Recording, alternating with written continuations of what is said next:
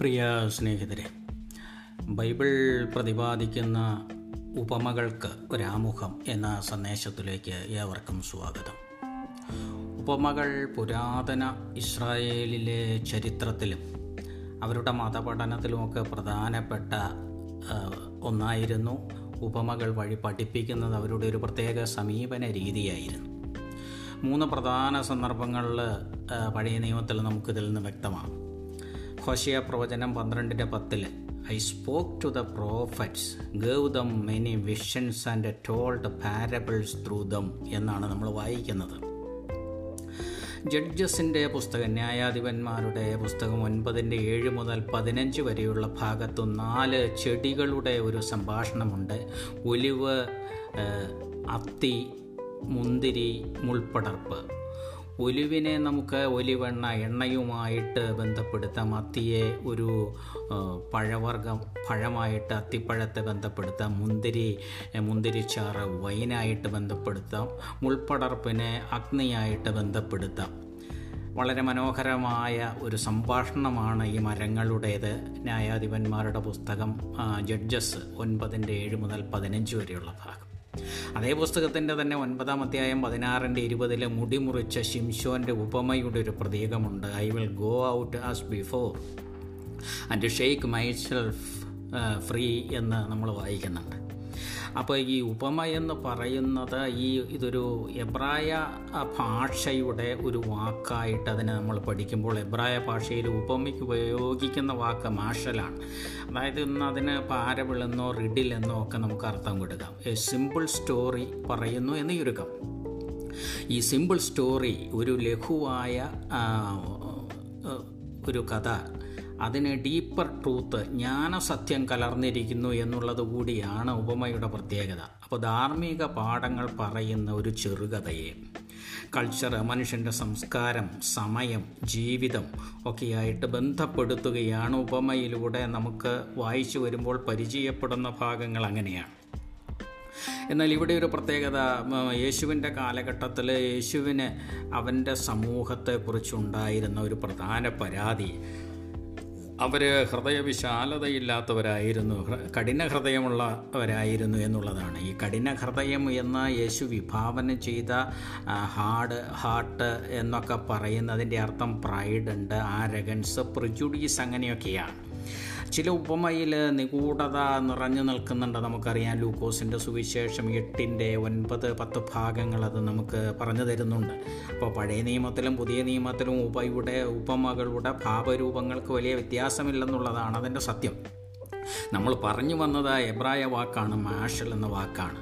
ഇത് ഈ വാക്ക് രൂപപ്പെട്ടു വരുന്നത് സത്യം അഥവാ ട്രൂത്ത് എന്ന മറ്റൊരു എബ്രായ വാക്കിൽ നിന്നാണെന്ന് നമുക്കറിയാം. അതിനെ നിമിഷൽ എന്ന് പറയും. അതായത് നിമിഷൽ എന്ന് പറയുന്ന എബ്രായ വാക്ക് ട്രൂത്ത് എന്ന് പറയുന്ന സത്യ അന്വേഷണത്തിന്റെ ഒരു പ്രധാന വാക്കാവുമ്പോൾ സത്യം അന്വേഷിക്കുക എന്ന് പറയുന്നത് provide keys to unlock unlock എന്നുള്ളതാണ്. പ്രൊവൈഡ് കീസ് ടു അൺലോക്ക് അതായത് സത്യം തുറക്കപ്പെടണം എന്നൊക്കെ നമ്മൾ ഭാഷയിൽ വായിക്കാറുണ്ട്. അപ്പോൾ ഈ രീതിയിലുള്ളൊരു വാക്ക് യേശുവിന്റെ കാലഘട്ടത്തിൽ യേശു പാരമ്പര്യത്തെ ട്രഡീഷനെ ഫോളോ ചെയ്ത് പഠിപ്പിക്കുന്ന ഈ കാലഘട്ടത്തിൽ വെളിപ്പെടുത്തുക രഹസ്യം വെളിപ്പെടുത്താനുള്ളൊരു വാക്കിന്റെ ഒരു അലങ്കാര വാക്കായിട്ട് ഉപമ വേണമെങ്കിൽ നമുക്ക് ഈ വാക്കിനെ നമുക്ക് പ്രതിഷ്ഠിക്കാം. കാരണം യഹൂദ റബിമാരുടെ നാച്ചുറൽ മെത്തേഡ് സ്വാഭാവികമായ പഠിപ്പിക്കലുകളുടെ രീതിയും ഉപമ ഉപയോഗിച്ചായിരുന്നു. നമുക്ക് ഉപമകൾ വളരെ പരിചിതമായത് പുതിയ നിയമത്തിലാണ്. പുതിയ നിയമത്തിലാണെങ്കിൽ അറുപതോളം ഇടങ്ങളിൽ നമ്മൾ ഈ പാരബിൾ സ്പർശിച്ച് കിടക്കുന്നതായിട്ട് നമുക്ക് ശ്രദ്ധിക്കാൻ കഴിയുന്നുണ്ട്. പല പണ്ഡിതരും ഇതിനെ അഞ്ച് തലക്കെട്ടുകളിൽ അഥവാ അഞ്ച് വിധത്തിൽ ഈ അറുപത് സന്ദർഭങ്ങളെ അടർത്തി അടർത്തി എടുത്ത് വിഭജിച്ചിട്ടുണ്ട്. അതായത് പാരബിൾ ഫ്രം നേച്ചർ പ്രകൃതിയിൽ നിന്നുള്ള ഉപമകളുണ്ട് പതിനാലെണ്ണമാണ്. പിന്നെ ജോലിയും കൂലിയും വർക്ക് ആൻഡ് വേജസ് പത്തൊൻപതെണ്ണമാണ് മറ്റൊന്ന് അടഞ്ഞ വാതിൽ തുറന്ന വാതിൽ ഓപ്പൺ ആൻഡ് ക്ലോസ്ഡ് ഡോഴ്സ് അത് പത്തെണ്ണമുണ്ട്. കൂടാതെ വിവാഹം വിരുന്ന് വെഡ്ഡിങ് ഫീസ്റ്റ് ഇത് ഒൻപതെണ്ണം നമുക്ക് കണ്ടെടുക്കുക അവർ വിഭജിച്ചതിലുണ്ട്. മറ്റൊന്ന് അവസാനത്തേത് അഞ്ചാമത്തെ വിഭജനം ലോസ്റ്റ് ആൻഡ് ഫൗണ്ടാണ് നഷ്ടപ്പെട്ടു പോയത് എന്താണ് നേടി കിട്ടിയ കണ്ടു കിട്ടിയത് എന്താണ്? അങ്ങനെയുള്ള എട്ടെണ്ണമുണ്ട്. അപ്പോൾ ഈ വിഭജനത്തിൽ നിന്ന് തന്നെ മഹത്തായ തത്വങ്ങളുടെ പ്രകാശനമാണ് നമുക്ക് വ്യക്തമാക്കി തരുന്നത്. ഈ വിഭജനം തന്നെ വ്യക്തമാക്കി തരുന്നതാണ് നമുക്കറിയാം പുതിയ നിയമത്തിലെ നാല് സുവിശേഷങ്ങളെ രണ്ടായിട്ട് നമ്മൾ വിശേഷിപ്പിക്കാറുണ്ട്. ആദ്യത്തെ മൂന്ന് സുവിശേഷങ്ങൾ കാനോനിക്കൽ അഥവാ സിനാപ്റ്റിക് ഗോസ്പൽ എന്ന് വിളിക്കാറുണ്ട്. മത്തായി സെന്റ് മാത്യുവിന്റെയും സെന്റ് മാർക്കിന്റെയും സെന്റ് ലൂക്കിന്റെയും സുവിശേഷങ്ങൾ. എന്നാൽ വളരെ പ്രത്യേകതയോടുകൂടിയാണ് നാലാമത്തെ സെന്റ് ജോണിന്റെ സുവിശേഷം നമ്മൾ കാണുന്നത്. അപ്പോൾ നമ്മൾ ഈ സിനാപ്റ്റിക് ഗോസ്പൽ വിവരിക്കുന്ന ഉപമകളിൽ അൻപത്തഞ്ചെണ്ണത്തിലുള്ള ഒരു പ്രധാന പ്രത്യേകത like as it is as അത് ഈ രണ്ട് പദങ്ങൾ കൊണ്ട് ഒരുപോലെ മറ്റതുപോലെ ഒന്നിനൊന്നോട് എന്ന രീതിയിൽ അൻപത്തഞ്ച് ഉപമകൾക്ക് വേണമെങ്കിൽ നമുക്ക് വിശേഷണം കൊടുക്കാം. ഒന്നിനൊന്നോട് സാദൃശ്യം ചെന്നാൽ ഉപമയാം അതെന്ന മലയാളത്തിലെ ഗ്രാമർ വ്യാകരണ ഭാഷയിൽ അങ്ങനെ ഉപമയ്ക്കൊരു വിശദീകരണം കൂടി നമ്മൾ ഒരു പക്ഷേ മനസ്സിലാക്കിയിട്ടുണ്ട് നേരത്തെ. എന്നാൽ സെന്റ് ജോണിന്റെ സുവിശേഷത്തിൽ ഉപമയില്ലെന്ന് പൊതുവെ നമ്മൾ വിശ്വസിക്കുന്നു. അങ്ങനെ പഠിപ്പിക്കുകയും ചെയ്യുന്നുണ്ട്. എന്നാൽ ചില പണ്ഡിതന്മാർ അഗാധമായ ആഴമായ അതിന്റെ പഠനത്തിനകത്ത് സെന്റ് യോഹനാന്റെ സുവിശേഷം പത്തിന്റെ ഒന്നിന്റെ അഞ്ച് വരെയുള്ള ഭാഗത്ത് ഇടയന്റെ ശബ്ദം കേൾക്കുന്ന ആടുകൾ പോലെയുള്ള രണ്ട് മൂന്ന് പ്രതികരണങ്ങൾ നമുക്ക് വായിക്കാൻ കഴിയുന്നുണ്ട്. പതിനാറിന്റെ ഇരുപത് ഇരുപത് ഇരുപത്തൊന്ന് ഭാഗത്ത് ദാസൻ യജമാനനേക്കാൾ വലുതല്ലെന്നുള്ളൊരു പ്രയോഗം യേശുവിന്റേത് നമ്മൾ വായിക്കുന്നുണ്ട്. അപ്പോൾ അലിഗറീസ് എന്ന ഒരു വിശേഷണമാണ് യോഹന്നാന്റെ സുവിശേഷത്തിൽ ചില പണ്ഡിതന്മാർ രേഖപ്പെടുത്തിയിട്ടുള്ളത് പഠനത്തിൽ രേഖപ്പെടുത്തിയിട്ടുള്ളത്. എങ്കിൽ ഈ അലിഗറീസ് എന്നതിന് മലയാള നിഘണ്ടുവിൽ ഉപമ എന്നാണ് അർത്ഥം കൊടുത്തിരിക്കുന്നത്. അത് കൂടുതൽ വ്യക്തമാക്കണമെങ്കിൽ അതിന് പറ്റിയ ഒരു ഉദാഹരണം എന്ന് പറയുന്നത് ഉദാഹരണം യോന മൂന്ന് ദിവസം മത്സ്യത്തിന്റെ വയറിനുള്ളിൽ ഉള്ളിലായിരുന്നു. ഒപ്പം തന്നെ യേശു മൂന്ന് ദിവസം കബറിലായിരുന്നു. അങ്ങനെയുള്ള ഒരു സാദൃശ്യമാണല്ലോ ഈ അലിഗറി എന്ന് പറയുന്നത്. അപ്പോൾ നമ്മുടെ അന്വേഷണത്തിന്റെ വീതിയിൽ ഇത് ഈ ഉപമകളെക്കുറിച്ച് യോഹന്നാന്റെ സുവിശേഷത്തിലെ പ്രയോഗങ്ങളിൽ ഉപമകളുടെ അന്തരാർത്ഥങ്ങളും സ്വഭാവ ഗുണങ്ങളും ഒക്കെ അന്തർലീനമായിരിക്കുന്നുവോ എന്ന് അന്വേഷിച്ച് ഇതിനെക്കുറിച്ചുള്ള അന്വേഷണത്തിന്റെ വീതികൾ വിശാലമാകട്ടെ എന്ന് ആശ്വസിച്ചിട്ട് എന്ന് ആശ്വസിക്കാം ആ ഭാഗം നമുക്ക് അങ്ങനെ അവസാനിപ്പിക്കാം. എന്നാൽ നോൺ കാനോനിക്കലായി പരിഗണിക്കുന്ന ഗോസ്പൽ ഓഫ് തോമസിന്റെ സുവിശേഷത്തിൽ പതിനഞ്ച് പാരബിൾ പറയുന്നുണ്ട് ഉപമകൾ പറയുന്നുണ്ട്. ഇതിൽ പതിനൊന്നെണ്ണവും സിനാപ്റ്റിക് ഗോസ്പൽ പ്രതിപാദിക്കുന്ന വിവരണ രീതിയോട് വളരെ അടുത്തു പോകുന്നു എന്നുള്ളത് കൂടി നമ്മൾ തിരിച്ചറിഞ്ഞിരിക്കണം. അപ്പോൾ കൂടുതൽ വിശദീകരിച്ച് പഠിച്ച് പോകാൻ കഴിയുന്ന ഒരു പഠന മേഖല തന്നെയാണ് പഠന ഉപമകളെക്കുറിച്ചുള്ള പഠനങ്ങളെന്ന് നമുക്കറിയാം. എന്നാൽ വളരെ വിശാ ഒരു പത്തിൽ കൂടുതൽ വാചകങ്ങൾ ഉപയോഗിച്ച് വിശദീകരിക്കുന്ന ഉപമകളെക്കാൾ ഉപരി രണ്ട് വാചകങ്ങളിൽ ഒതുങ്ങുന്ന ഉതുമ ഉപമകൾ ന്യൂ പുതിയ നിയമത്തിലുണ്ട്. കാരണം ഏറ്റവും ഷോർട്ടസ്റ്റ് പാരബിൾ എന്ന് പറയുന്നത് സെന്റ് സുവിശേഷം പതിമൂന്നിന്റെ മുപ്പത്തിമൂന്ന് ഫലം കൊണ്ട് വൃക്ഷത്തെ തിരിച്ചറിയുക എന്ന വിശദീകരണം. ലൂക്കോസിന്റെ സുവിശേഷം പതിമൂന്നിന്റെ ഇരുപത് ഇരുപത്തിയൊന്നിൽ പുളിക്കാത്ത മൂന്ന് പറ മാവിന് അല്പം പുളിമാവ് കൊണ്ട് പുളിപ്പിക്കുന്നു എന്നുള്ള ഒരു പ്രയോഗം. ഈ വിധത്തിൽ ഉപമകൾ ചെറുതും വലുതുമായിട്ട് കൂടി നമ്മുടെ ശ്രദ്ധയിൽപ്പെടുന്നുണ്ട് എന്നുള്ളത് മറക്കാതിരിക്കുക. ഏറ്റവും പ്രസിദ്ധമായ ഉപമകളെന്ന് പറയുന്നത് നമുക്കറിയാം. ഗുഡ് സാമരിറ്റിൻ നല്ല ശമരിയാക്കാരന്റേതും പ്രോഡിഗൽ സൺ മുടിയനായ പുത്രന്റേതുമാണ്.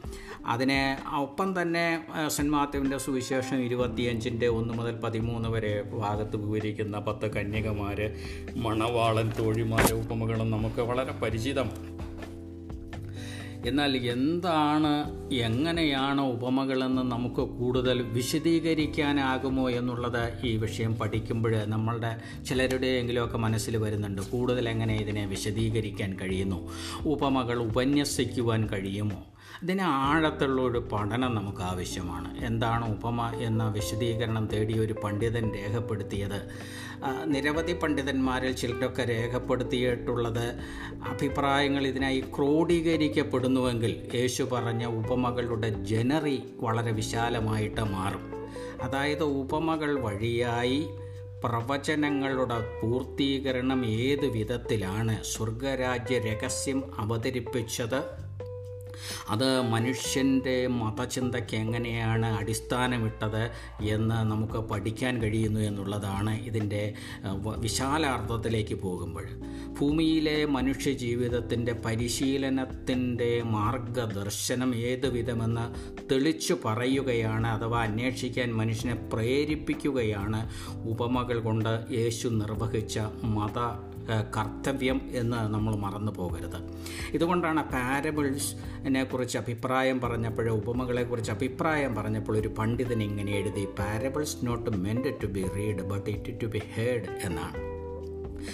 ഈ പണ്ഡിത അഭിപ്രായം പലരും അത് കോട്ട് ചെയ്യാറുണ്ട് എന്നുള്ളത് വ- നമുക്ക് പലരുടെയും ലേഖനങ്ങളിൽ കാണാൻ കഴിയും. അപ്പോൾ ക്രിസ്തുവിനെ മനസ്സിലാക്കുന്നത് അവന്റെ ഉപമകൾ മനസ്സിലാക്കുന്നതിൽ കൂടെയാണ്. ക്രിസ്തു പറയുന്ന കാര്യങ്ങൾ പറഞ്ഞ കാര്യങ്ങൾ മനസ്സിലാകണമെങ്കിൽ അവൻ പറഞ്ഞ ഉപമകൾ അതിന്റെ ആത്യന്തികമായ അടിസ്ഥാനത്തിൽ ഭാഷയുടെയും സംസ്കാരത്തിന്റെയും മതത്തിന്റെയും മനുഷ്യ ദൈവ ബന്ധങ്ങളുടെയും അടിസ്ഥാനത്തിൽ നമുക്ക് മനസ്സിലാക്കാൻ കഴിയണമെന്നുള്ളതാണ് അപ്പോൾ അത്ഭുത പ്രവർത്തികൾ കൂടാതെ അവൻ കോറിയിട്ട ഉപമകളുടെ ഇടങ്ങളിൽ അത് പഠനത്തിന് അത്ര നമുക്ക് എളുപ്പമല്ല സുസാധകമല്ല. കാരണം സെന്റ് മാത്യു തന്റെ യഹൂദ കേൾവിക്കാരെ പ്രബോധിപ്പിച്ചത് അവന്റെ സുവിശേഷം പതിമൂന്നിന്റെ മുപ്പത്തിയഞ്ചിലെ യഹൂദന്മാരെ ഓർമ്മപ്പെടുത്തിയത് എങ്ങനെയാണ് I will open my mouth in parables I will utter what has been hidden since the formation of the world എന്നാണ്. ഞാൻ ഉപമ പ്രസ്താവിപ്പാൻ വായു തുറക്കും. അത് പ്രവചനത്തിൽ നിന്നാണ്. ലോകസ്ഥാപനം മുതൽ ഗൂഢമായത് ഉച്ചരിക്കുമെന്നാണ്. അപ്പോൾ പ്രവചനങ്ങളും പ്രവാചകരെയും ഏറ്റവും കൂടുതൽ ഇഷ്ടപ്പെടുകയും കരുതുകയും ചെയ്ത സമൂഹത്തിന്റെ മുമ്പിൽ സെന്റ് മാത്യു അവരുടെ ബോധത്തെ പഴയ പ്രവചന കാലഘട്ടത്തിലേക്ക് തിരിച്ചു കൊണ്ടുപോയതാണ്.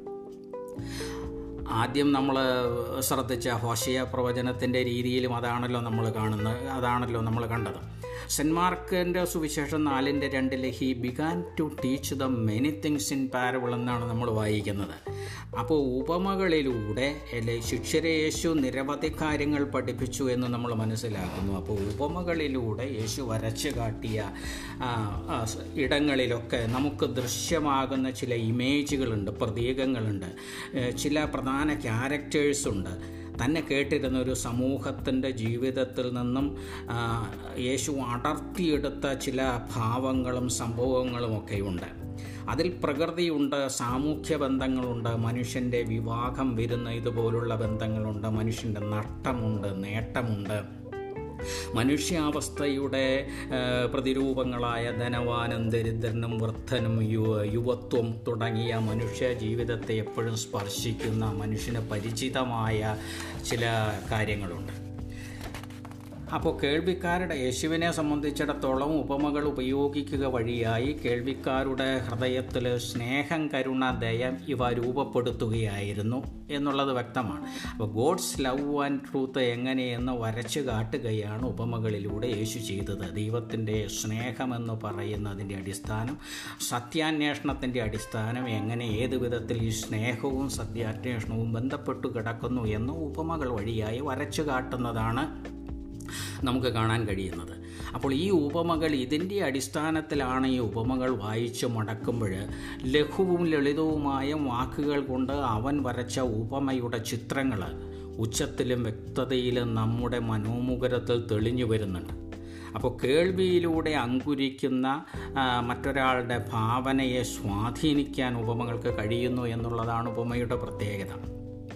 അപ്പോൾ കേൾവിയുടെ അടിസ്ഥാന തത്വം യേശുവിനെ സംബന്ധിച്ചിടത്തോളം who had eyes to see ears to hear എന്നുള്ളതാണ്. കണ്ണുകൊണ്ട് കാണുകയും ചെവി കൊണ്ട് കേൾക്കുകയും ചെയ്യുന്ന ഒരു ദ്വയാർത്ഥ പ്രതീകം ഇതിനകത്ത് ക്രിസ്തു നമ്മുടെ മുമ്പിൽ വരച്ചു വെച്ചിട്ട് കടന്നുപോയത്.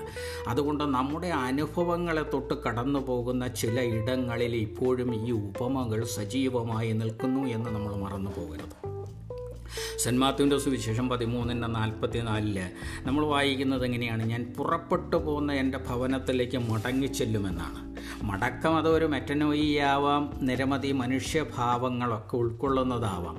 അത് വലിയ വിശാലമായ അർത്ഥത്തിലേക്ക് പോകാൻ ഞാൻ ഒരു എന്റെ ഭവനത്തിലേക്ക് മടങ്ങി ചെല്ലുമെന്ന് പറയുമ്പോൾ ഹൃദയത്തിലെ ആത്മീയ രാഷ്ട്രീയ സാംസ്കാരിക തലത്തിലേക്കുള്ളൊരു വ്യാപനം അത് വിശദ വിശാലമായിട്ട് ആ ചിന്ത കടന്നു പോകുന്നുണ്ട്.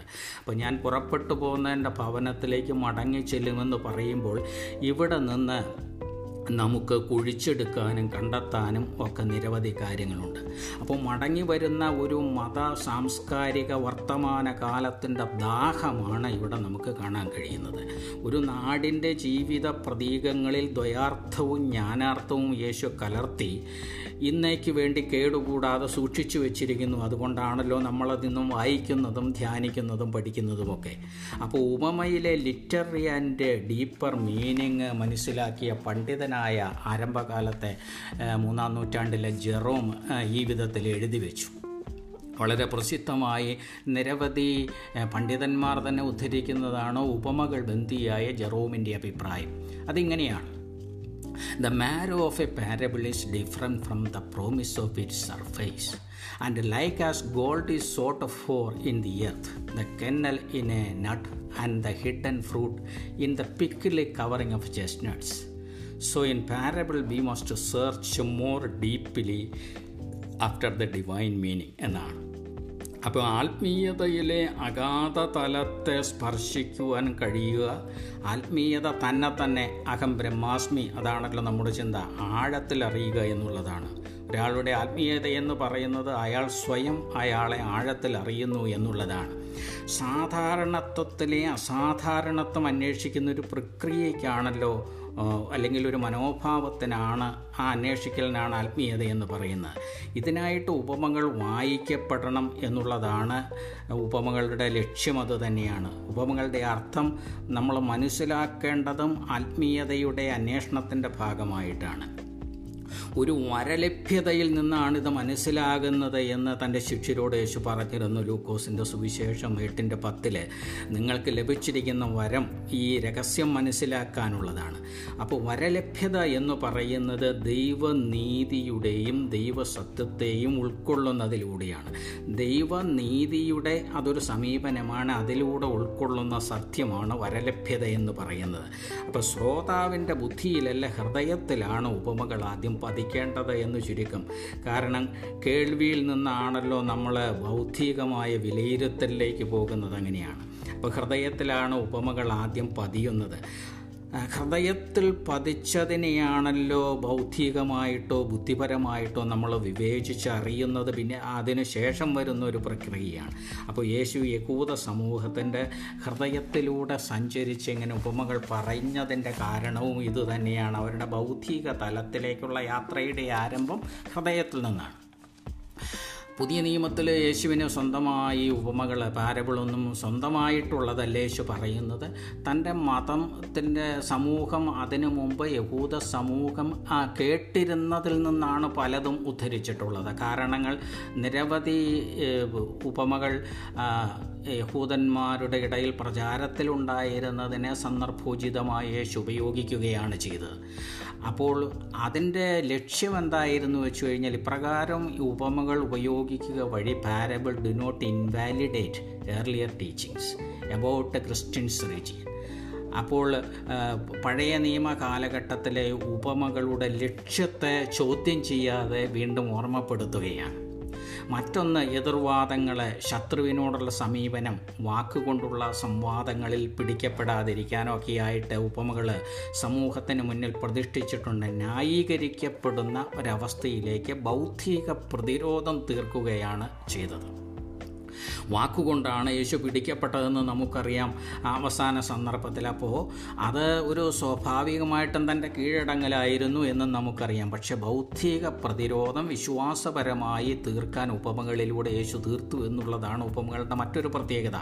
അപ്പോൾ യേശു പഠിപ്പിച്ചു കൊടുത്ത നിരവധി ഉപമകളൊക്കെ ഇന്നും അഥവാ പറഞ്ഞു വെച്ചിട്ടുള്ള നിര പറഞ്ഞിരുന്ന നിരവധി ഉപമകളെ രേഖപ്പെടുത്താതെ പോയിട്ടുണ്ട്. ഒരു സ്ഥലത്ത് നിന്ന് മറ്റൊരു സ്ഥലത്തിലേക്ക് മാറി മാറി സഞ്ചരിച്ച് പ്രബോധിപ്പിക്കുമ്പോൾ നിരവധി നിരവധി ഉപമകളും പ്രയോഗങ്ങളും ഒക്കെ ഉണ്ടാകും. അതെല്ലാം രേഖപ്പെടുത്തി നിരവധി ഭാഗങ്ങളെ രേഖപ്പെടുത്താതെ പോയിട്ടുണ്ടെന്നുള്ളത് ആ കാലഘട്ടത്തിലെ സ്വാഭാവികമായ ഒരു സംഭവമാണെന്ന് നമുക്കറിയാം. അപ്പോൾ തനിക്ക് മുമ്പ് അവതരിക്കപ്പെട്ടിട്ടുള്ള പ്രതി പ്രതിഷ്ഠിക്കപ്പെട്ടിട്ടുള്ള സ്വർഗരാജ്യ രഹസ്യങ്ങളെ കേൾവിക്കാർക്ക് ഗ്രഹിക്കാൻ പുതിയ നിയമത്തിൽ ഉപക ഉപമകൾ ഉപകരിക്കപ്പെടുക അതാണ് ആത്യന്തികമായ ലക്ഷ്യം. അതുകൊണ്ട് പൊതുവെ ഉപമകളെന്ന് ചരിത്ര പണ്ഡിതന്മാർ വിലയിരുത്തുമ്പോൾ parable is an earthly story with heavenly meaning എന്നുകൂടി വേണമെങ്കിൽ നമുക്ക് പറയാം.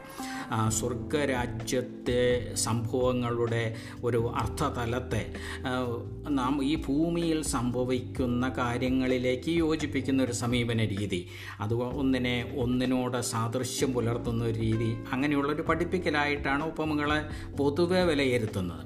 അപ്പോൾ യേശു ഈ രീതി ഉപയോഗിച്ച് ഈ പാരബോളിക് മെത്തേഡ് സെലക്ട് ചെയ്തതിന്റെ മറ്റൊരു കാരണം അത് പാരമ്പര്യമായി പരിചയമുണ്ടായിരുന്നു എന്ന് എന്നതിലുപരി simply to make people listen ആളുകൾ ഈ ഉപമകൾ വഴിയായി കഥകൾ വഴിയായി ചെറിയ ചെറിയ ജിജ്ഞാസയുള്ള കഥകൾ വഴിയായി മേക്ക് പീപ്പിൾ ലിസൺ ആളുകൾ ശ്രദ്ധിക്കുന്നു എന്നുള്ളതാണ്. പാരബോളിക് മെത്തേഡ് എന്ന് പറയുന്ന ജൂയിസ് ടീച്ചേഴ്സ് യഹൂദ പണ്ഡിതന്മാർ അത് അവരുടെ കേൾവിക്കാരെ ഒക്കെ വളരെ പരിചിതം കൂടിയായിരുന്നു. അപ്പോൾ താൻ യഹൂദ നിയമത്തിന്റെ പൊളിച്ചെഴുതുകയല്ല അതിനെ ഉറപ്പിക്കുന്ന ഒരു മനോഭാവത്തിലേക്ക് തന്റെ പഠനത്തെ യേശു സമൂഹത്തിന് മുമ്പിൽ പ്രതിഷ്ഠിക്കുന്നുണ്ട്. ഓട്ടിയിലെ ചില പഴയ നിയമത്തിലെ ചില പാരബിൾ നമ്മൾ ശ്രദ്ധിക്കുമ്പോൾ നമുക്കറിയാം രണ്ട് ശമുവിൽ പന്ത്രണ്ടിന്റെ ഒന്ന് ഏഴിൽ ദാവീദ് ബദ്ശബയെ സ്വന്തമാക്കിയത് നാദാൻ പ്രവാചകൻ അവതരിപ്പിച്ചത് ഉപമയിലൂടെയാണ്. ആദ്യം നമ്മൾ കണ്ടു ന്യായാധി ജഡ്ജസിന്റെ പുസ്തകം ഒൻപതിന്റെ എട്ട് മുതൽ പതിനഞ്ച് വരെ ഉള്ള ഭാഗങ്ങളിലെ മരങ്ങളുടെ കഥ ഞാൻ പറഞ്ഞത് നിങ്ങൾ കേട്ടു. ഇങ്ങനെ ഈ ആധുനിക കാലത്തെ പണ്ഡിതരായ ചില യഹൂദ റബിമാർ യേശുവിന്റെ കാലഘട്ടത്തിൽ നടന്ന ഉപമകളെ യഹൂദ സമുദായം ശീലിച്ചിരുന്ന പഠിപ്പിച്ചിരുന്ന രീതിയെക്കുറിച്ച് പറഞ്ഞത് എങ്ങനെയാണ്?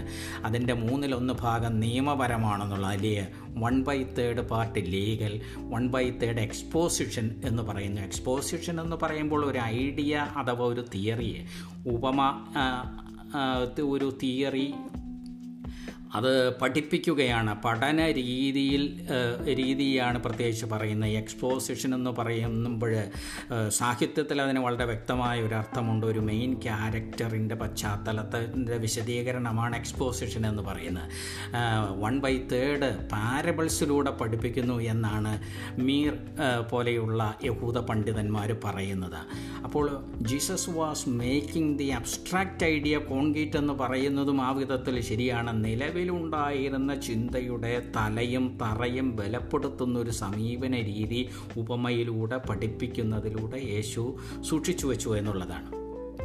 മൊത്തത്തിൽ ഇതിന്റെ ആകെ ഇതിനെ ചുരുക്കാവുന്നത് Jesus compels man to think for himself. മനുഷ്യൻ സ്വയം അവനെക്കുറിച്ച് തന്നെ ചിന്തിക്കാൻ അവനെ പ്രേരിപ്പിക്കുന്ന അക്കാലത്തെയും ഇക്കാലത്തെയും മനുഷ്യനെ പ്രേരിപ്പിക്കുന്നതാണ് യേശു വിഭാവനം ചെയ്ത അഥവാ പറഞ്ഞു വെച്ച ഉപമകൾ. അത് മനുഷ്യൻ അവനെക്കുറിച്ച് തന്നെ ചിന്തിക്കാൻ പഠിപ്പിക്കുന്നു എന്നുള്ളതാണ്.